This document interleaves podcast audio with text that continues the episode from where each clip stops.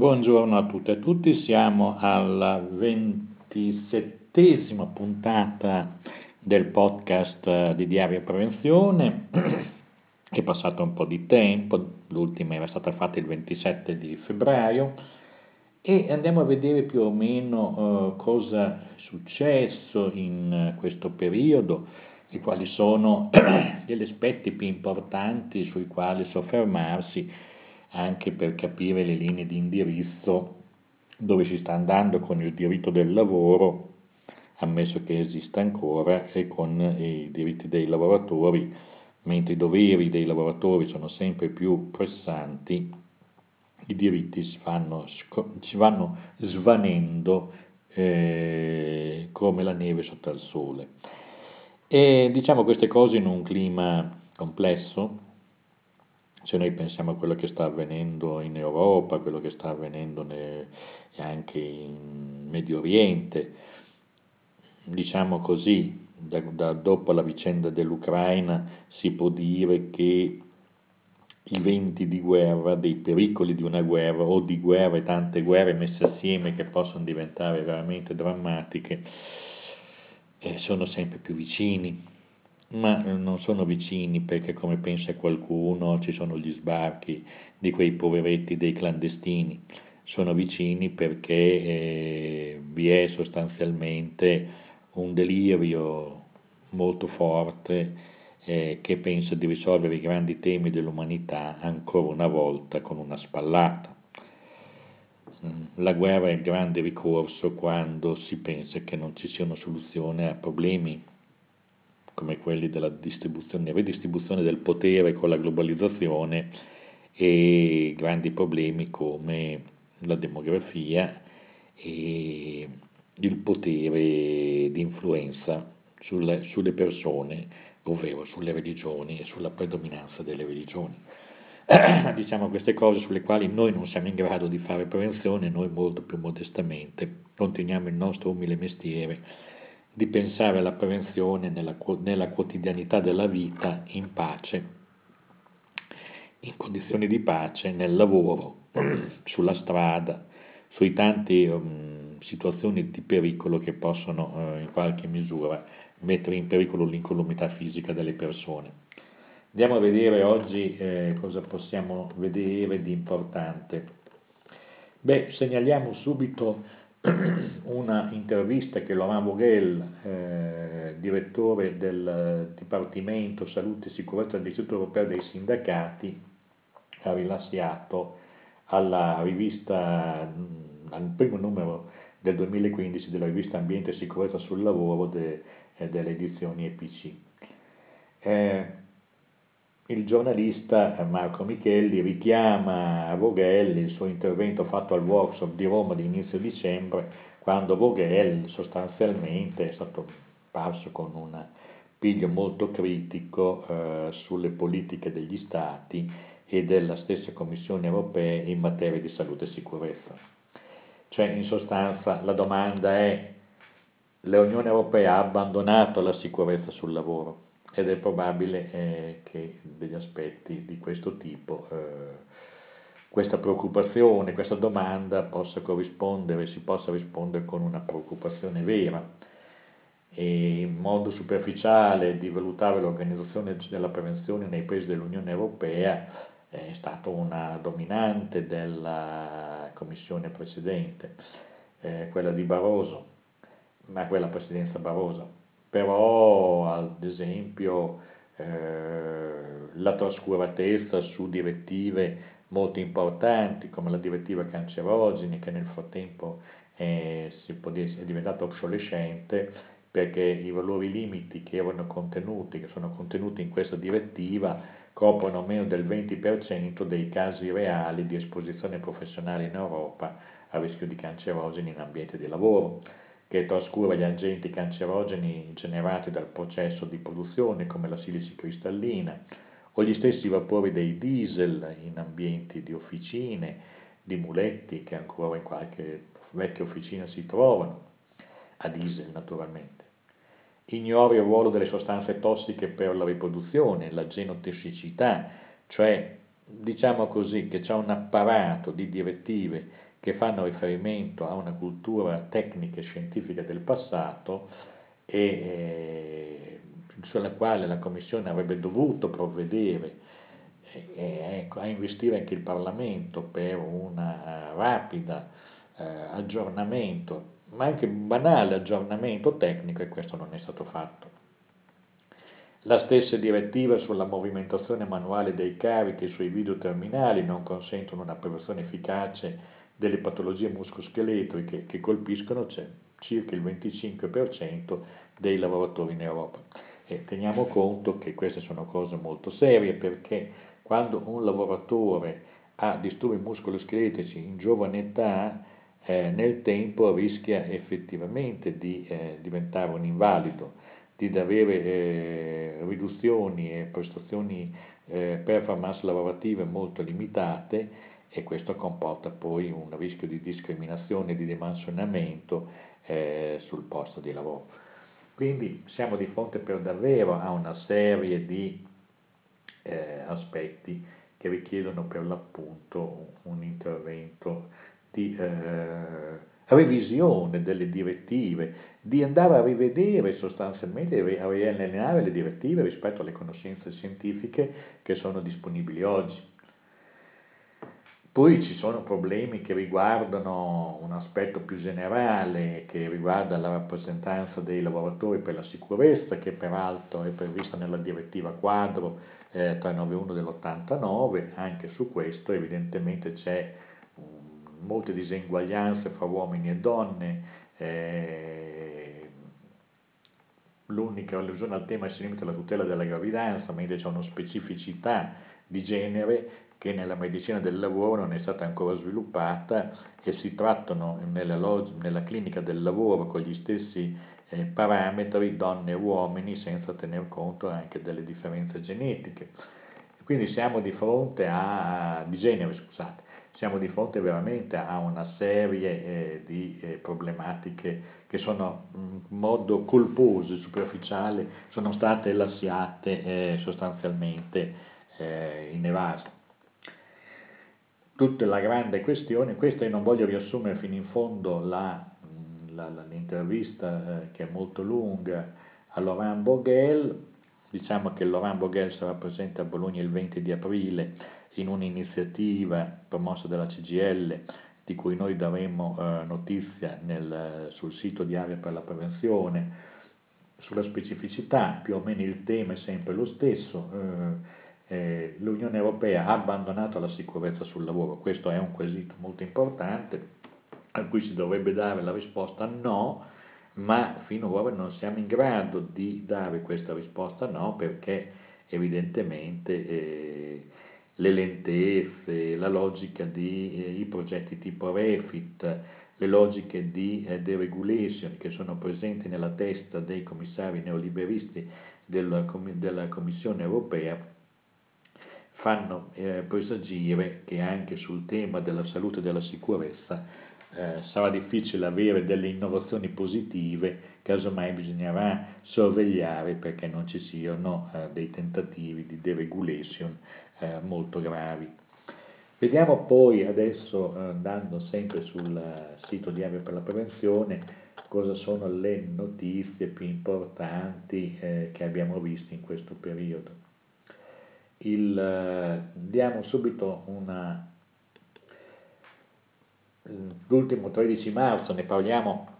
adesso, ma è stata la ricorrenza della tragedia della Mecnavi,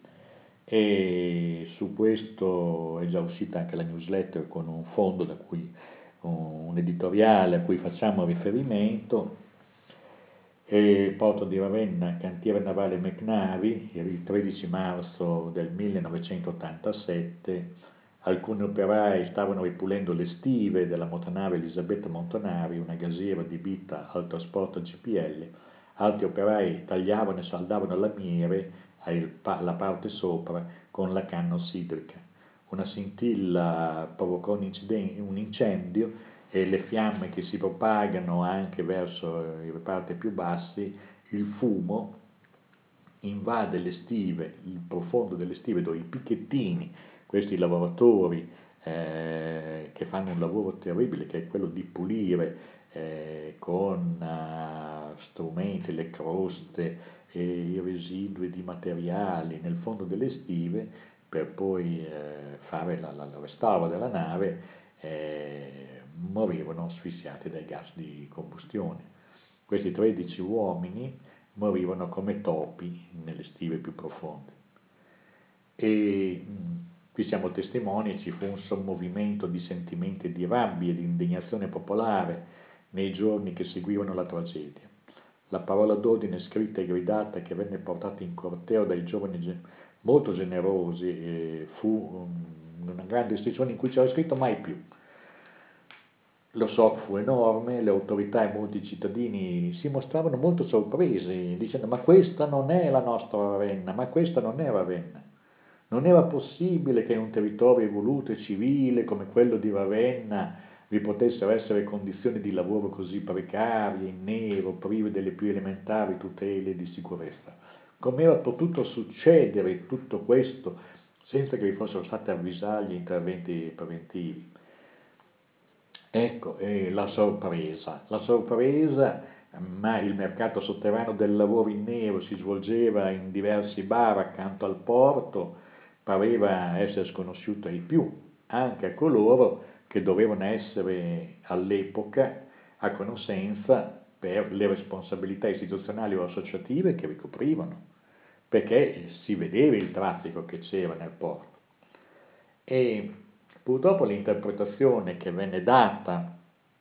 dalle autorità locali sui determinanti di questa tragedia fu la seguente. La Mecnavi è un'azienda che operava fuori dalla legge, un residuo di una concezione imprenditoriale retriva del passato, una specie di mostro, e lo era in effetti, un'anomalia da eliminare dal tessuto produttivo che invece era sano ed evoluto il territorio. E anche qui un'interpretazione tesa a isolare il caso Mecnavi come fosse una specie di corpo estraneo al tessuto produttivo, ed è un'analisi sbagliata, un'analisi consolatoria. Le modalità d'uso del lavoro irregolare, in nero, mal pagato, il risparmio sulle procedure di organizzazione del lavoro, bypassando la gestione della sicurezza, non erano un residuo del passato, ma in qualche misura anticipavano la visione postmoderna tesa a svincolare l'impresa dalla responsabilità rispetto al diritto dei lavoratori di lavorare in sicurezza e con salari dignitosi. Era il futuro che emanava da quella tragedia, erano gli scenari futuri che venivano anticipati da quella tragedia.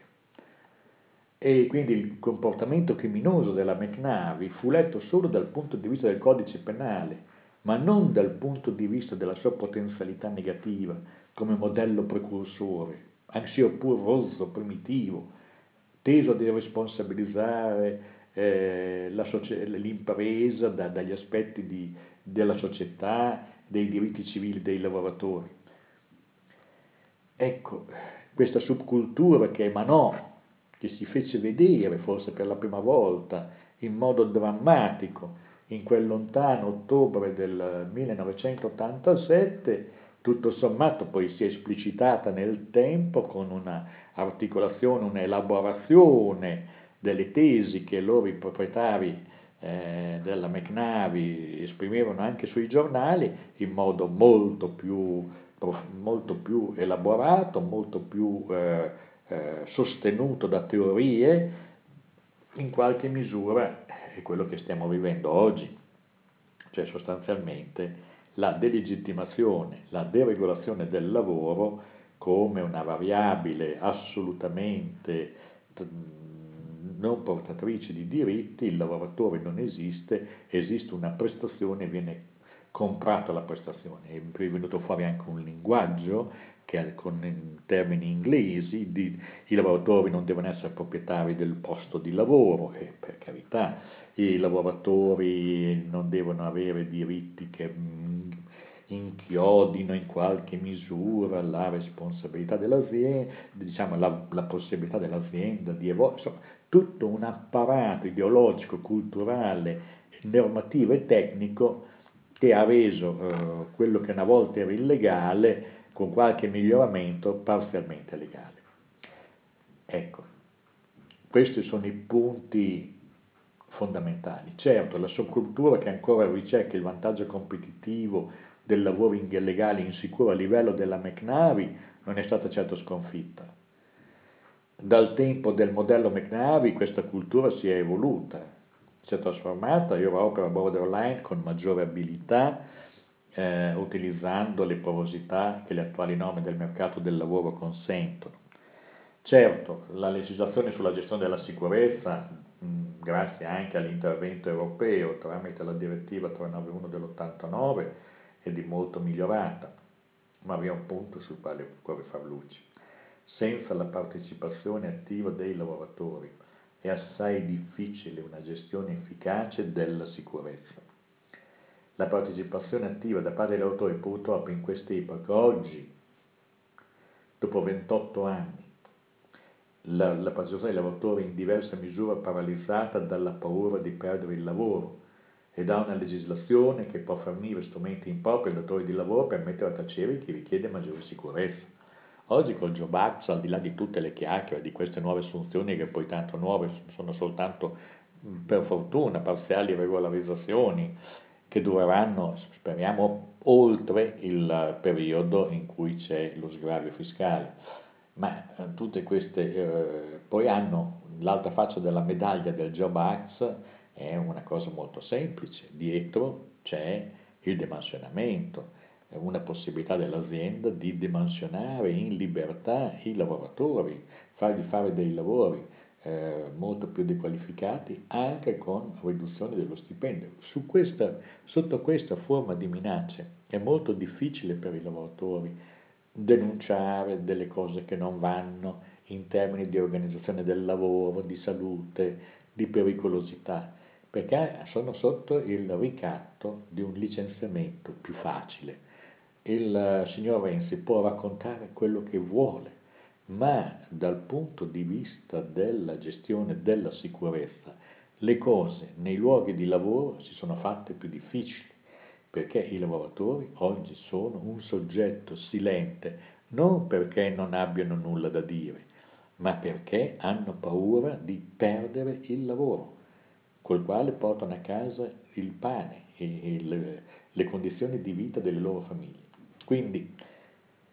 non possiamo dire che quel lontano 1987, 13 marzo, è una pagina superata, una pagina nera, una tragedia, poi si è posto rimedio. Oggi le condizioni di lavoro sono cambiate, ma le condizioni di precarietà, di insicurezza, di impreparazione sono rimaste, lo dicono anche i dati che ci manda continuamente il nostro Mauro Rossato, presidente dell'Osservatorio Vega Engineering, nostro nel senso che è una persona che riteniamo amica perché fa le cose che facciamo anche noi, cioè denunciano continuamente delle cose. Cosa dice Mauro Rossato? Ancora 50 vittime sul lavoro nel mese di gennaio, praticamente nulla è cambiato rispetto al 2014 quando le vittime erano 51. È un bilancio che fa inorridire, che a questo punto indispettisce chi si occupa di sicurezza del lavoro e si trova quotidianamente da anni ad elaborare le statistiche dei morti sul lavoro. Siamo convinti che il fenomeno delle morti del lavoro, dice ancora, continui a rappresentare una vera e propria piaga nel nostro paese,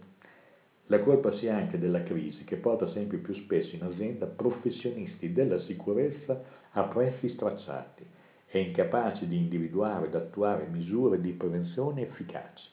Tutto questo accade nel nostro paese mentre gli organi di controllo sono ancora troppo assenti. È questo che dice per l'appunto Mauro Rossato, che continua in questa intervista: pericoloso pensare che investendo poco in professionalità e qualità dei servizi si possano ottenere risultati virtuosi sul fronte della sicurezza sul lavoro e come aprire le porte della propria azienda al rischio di perdite umane ed economiche. Non bastano le fotocopie di documenti per la valutazione del rischio, occorre l'elaborazione del fenomeno infortunistico e, ripeto, professionalità. Per questo invitiamo ancora una volta il governo Renzi a sostenere concretamente la maggiore diffusione della cultura nella sicurezza nei luoghi di lavoro, perché ora di concreto esistono solo i dati delle vittime della nostra penisola. Ebbene, i dati sono pesanti, non li stiamo a elencare perché 50 infortuni mortali, 33 verificatisi in occasione di lavoro, 12% degli incidenti mortali ancora nel settore delle costruzioni, il 6% nel commercio all'ingrosso e alla riparazione autoveicoli e motoveicoli. Non diciamo la distribuzione regionale perché è la solita, dice purtroppo che gli stranieri deceduti sono 6, pari al 18,2% del totale. La fascia di occultà più colpita sono tra i 45 e i 54 anni. È evidente che c'è una specie di assuefazione al rischio, ma io direi che l'interpretazione qui potrebbe introdurre anche un altro elemento. Dai 46 ai 54 anni anche la generazione più lontana dalla pensione, ma abbastanza vecchia per essere rottamata, ed è la generazione che ha maggiore paura di perdere il lavoro, perché difficilmente ne ritrova un altro,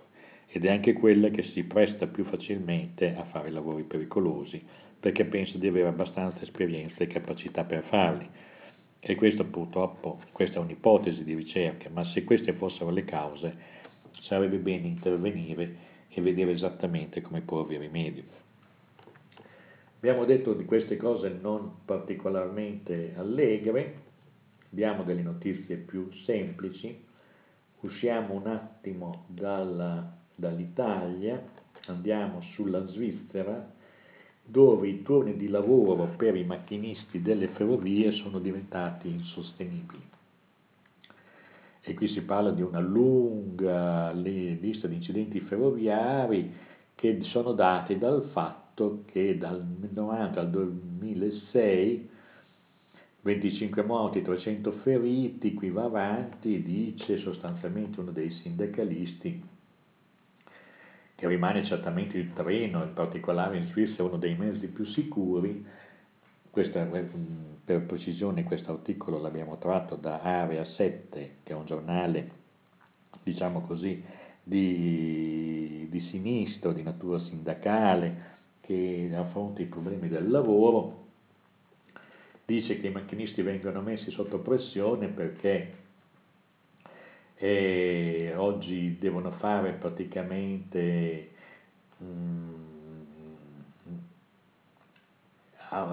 diciamo un carico di lavoro superiore al passato. Una volta il lavoro dal profilo della sicurezza era distribuito su più persone, c'era il capotreno che controllava tutti i viaggiatori fossero saliti, c'era il capostazione e c'era il macchinista. Dunque il controllo che veniva assicurato da 6 occhi ora viene svolto da 2 occhi soli, quelli del macchinista, che deve chiudere le porte, parliamo dei treni regionali naturalmente, che deve chiudere la porta e controllare che tutti siano saliti e controllare il segnale. E le fa tutte in una volta e le fa tutte lui, poi deve fare tante fermate, insomma ha un carico di lavoro e con anche turni più tirati rispetto al passato, con una concentrazione, un'intensificazione del lavoro che è data dalla riduzione del personale, dalla concentrazione praticamente su poche persone rispetto alla gestione della sicurezza. E vabbè, questa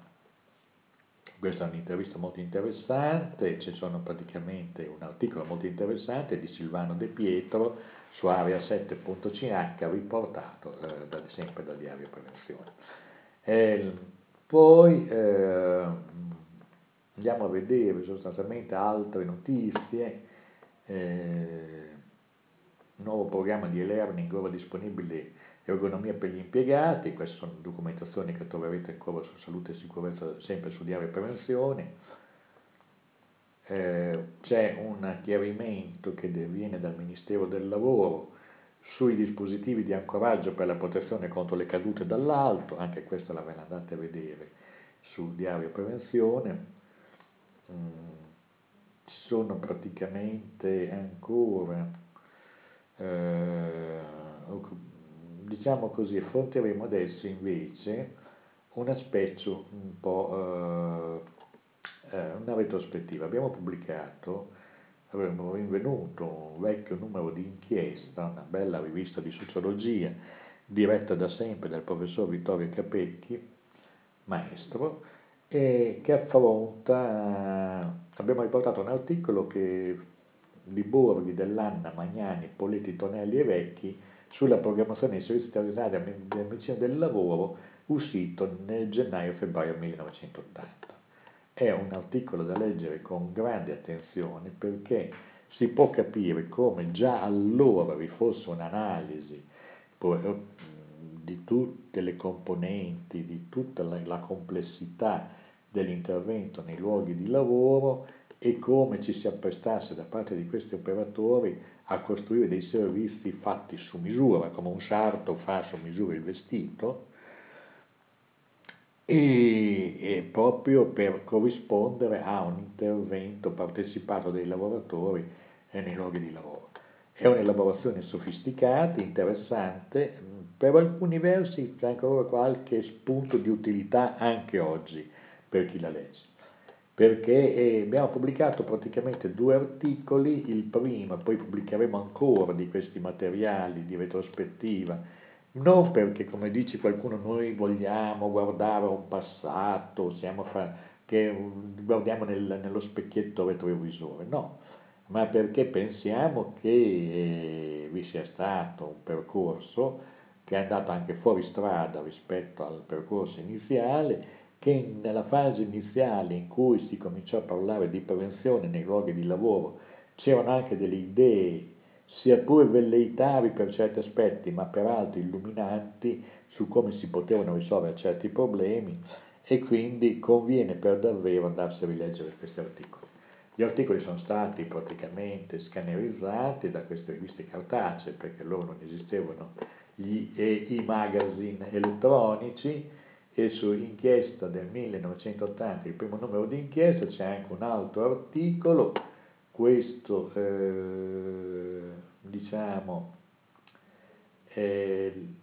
la nuova soggettività operaia nella prevenzione, Franco di Giangirolamo e Gino Rubini, sono il sottoscritto, e andate a leggervi anche questo articolo, che anche questo è stato scannerizzato e posto, perché anche allora ci fu la capacità, ci fu il tentativo di leggere quali erano i canali della partecipazione attiva dei lavoratori per essere coinvolti, perché fossero coinvolti nella gestione della propria autotutela nel luogo di lavoro. Altre cose ancora ne abbiamo,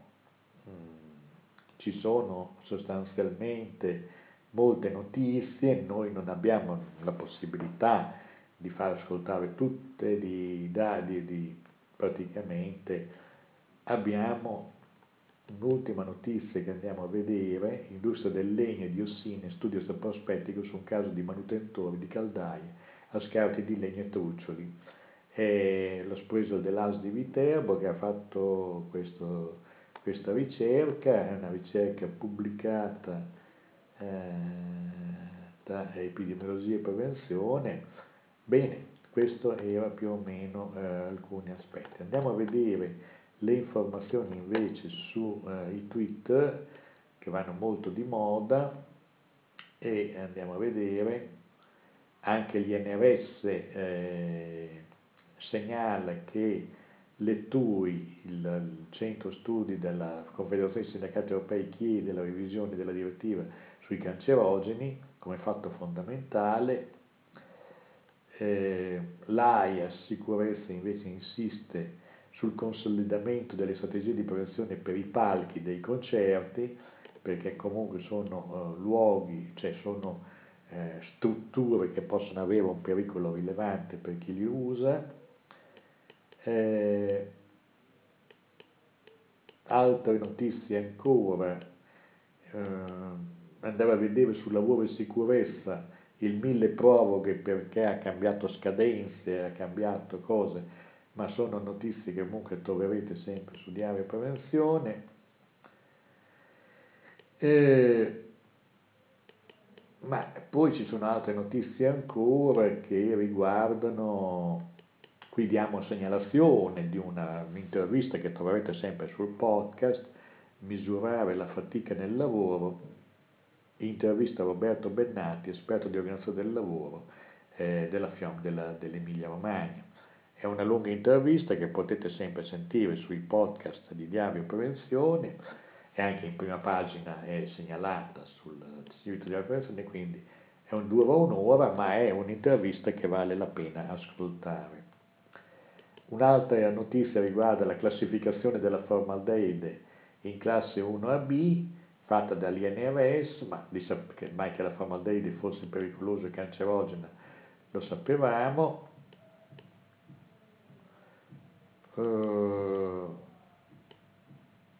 Altre cose invece le affronteremo nelle prossime settimane. Noi andremo comunque, sostanzialmente ci saranno due grandi iniziative. Non so se riusciamo a fare il podcast prima del 10 di aprile, che sarà l'iniziativa della FIOM a Cogliere l'Esse a Firenze. Un'altra iniziativa, dicevamo, si farà a Bologna presso la CGIL Camera del Lavoro di Bologna il 20 di aprile, con la presenza di Laurent Boguel, proprio sulle politiche, sulla strategia. Esiste ancora una strategia europea su salute e sicurezza nel lavoro, che sarà comunque uno degli aspetti di approfondimento che verranno svolti con la relazione di Boguel. Ci saranno diversi interventi di operatori dei servizi, una riflessione sulle prospettive future. Quello che non si vuole mollare è il fatto che i lavoratori, le persone che lavorano, hanno il diritto di portare a casa la pelle alla sera quando tornano dal lavoro, hanno il diritto di non ammalarsi, perché ormai le statistiche dimostrano che i lavoratori, purtroppo in particolare quelli che fanno lavori faticosi, manuali, hanno un'aspettativa di vita di qualche anno in meno. Qualcuno dice dalle ricerche epidemiologiche si arriva fino a 5 anni in meno rispetto a un intellettuale, a un professore universitario. Queste sono differenze che pesano e che contano. E poi c'è il problema che si ammalano a volte molto presto, c'è una premorienza molto alta di queste persone che sono esposte ai rischi ambientali. Bene signori che avete ascoltato, ascoltatrici e ascoltatori, vi ringraziamo per l'attenzione. Noi torneremo con diverse interviste nelle prossime settimane, di cui vi daremo notizia, e sono interviste sia sullo stress lavoro correlato, sia su come gestire le situazioni di precarietà del lavoro o del non lavoro in quest'epoca. Speriamo di riuscire a realizzarle, ve ne daremo notizie appena saranno state realizzate. Grazie e arrivederci nelle prossime settimane.